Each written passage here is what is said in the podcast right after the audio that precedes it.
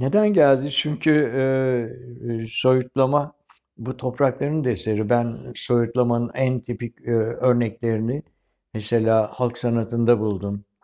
E, bir takım simgeler, e, semboller, e, o e, nakışın arasına giren e, ilginç motifler her zaman bu soyutlamanın temelinde görülen şeylerdir. E, sonra hat sanatının örnekleri. Yani ister istemez insanı soyutlamanın sınırlarına götürüyor. Bildiğiniz gibi e, soyutlama bütün sanatların amacıdır aslında. Ve sanatların en soyutu da müziktir. Ve bütün sanatlar e, yani bu müziğin o soyut yanını almak isterler. Neden? Çünkü hiçbir şeye işaret etmez bir nota, bir e, ses. Mesela notalar yan yana geldiği zaman bir duyguyu veriyor. E belki bu ressam betimleme yoluyla, tasvir yoluyla yapabilir. Yazar sözcüklerini yan yana getirir. Orada da mesela sesler yan yana geliyor. Ses çok soyut bir kavramdır. O sesten, o notalardan bir duyguya geçmek bütün sanatların aslında özlemidir.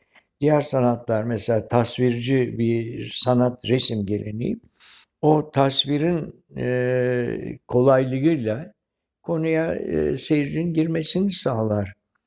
Yani aslında bütün insanlar e, belli bir e, anahtar isterler bir resme girmek için. O kapıyı açıp içteki dünyaya girebilmek için bir anahtar gerekir. Ama çoğunlukla insanların e, koşullandırılması böyle figüratif bir mantıklı olduğuna göre, bir şeye benzetme duygusuna dayandığına göre soyutla somut arasındaki fark e, bazen kapanır, bazen açılır. Bu ne demek? Şöyle ki, mesela siz bir duvara baktınız, orada bir yuvarlak, siyah bir şey gördünüz, biçim gördünüz. Bu dersini denebilir ki birçok insan nedir bu?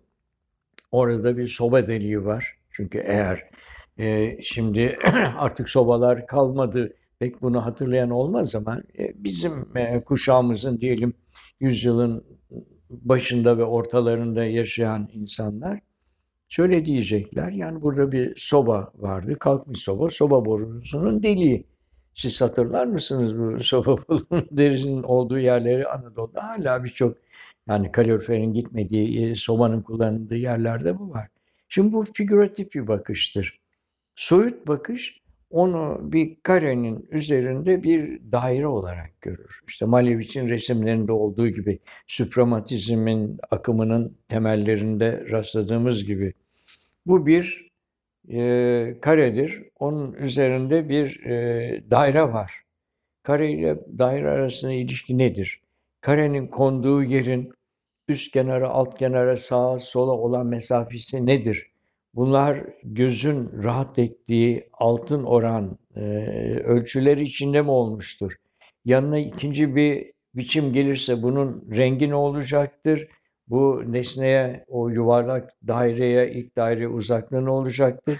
Resmin diğer kenarlarına olan uzaklıkları ne olacaktır?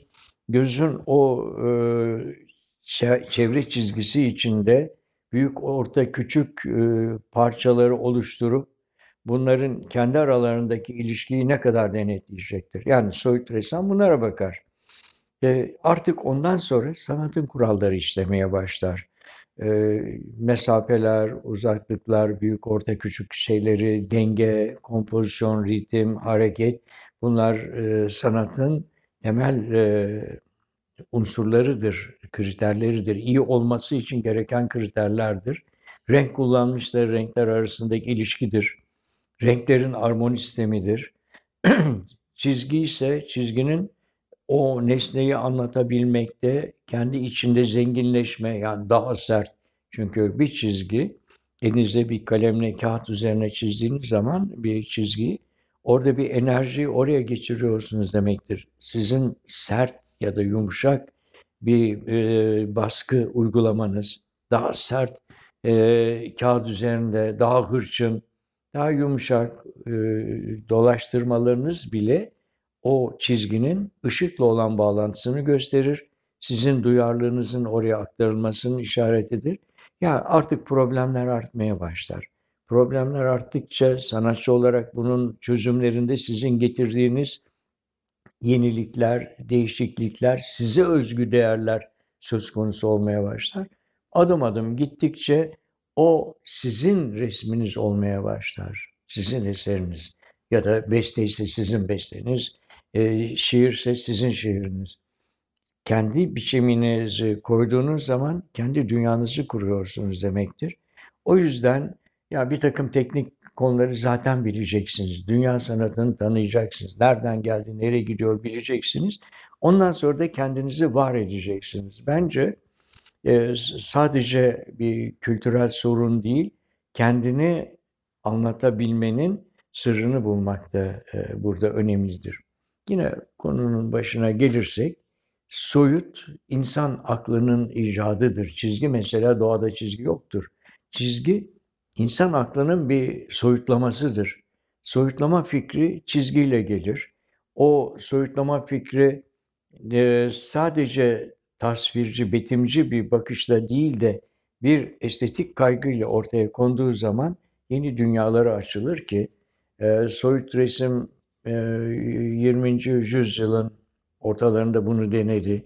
Ya da Doğu kültürlerinde baktığınız zaman ya da Osmanlı'da baktığınız zaman 17. yüzyılda bir Fatih albümünün kapağı mesela.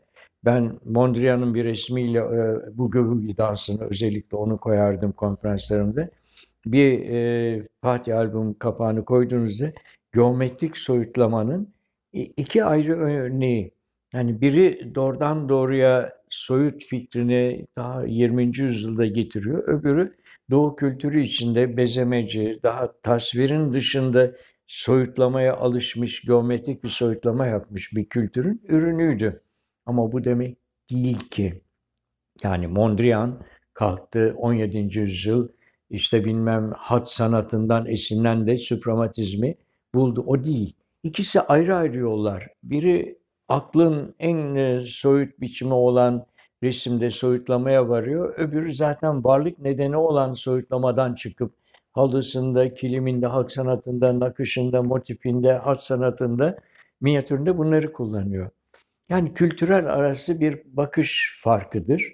Ne bileyim perspektife baktığı gibi perspektif bir yığma perspektiftir minyatürde. Oysa Rönesans'tan itibaren derinliği olan e, tuval yüzünün sanal üçüncü boyutuyla birlikte bir derinlik kazanan bir e, durumdur.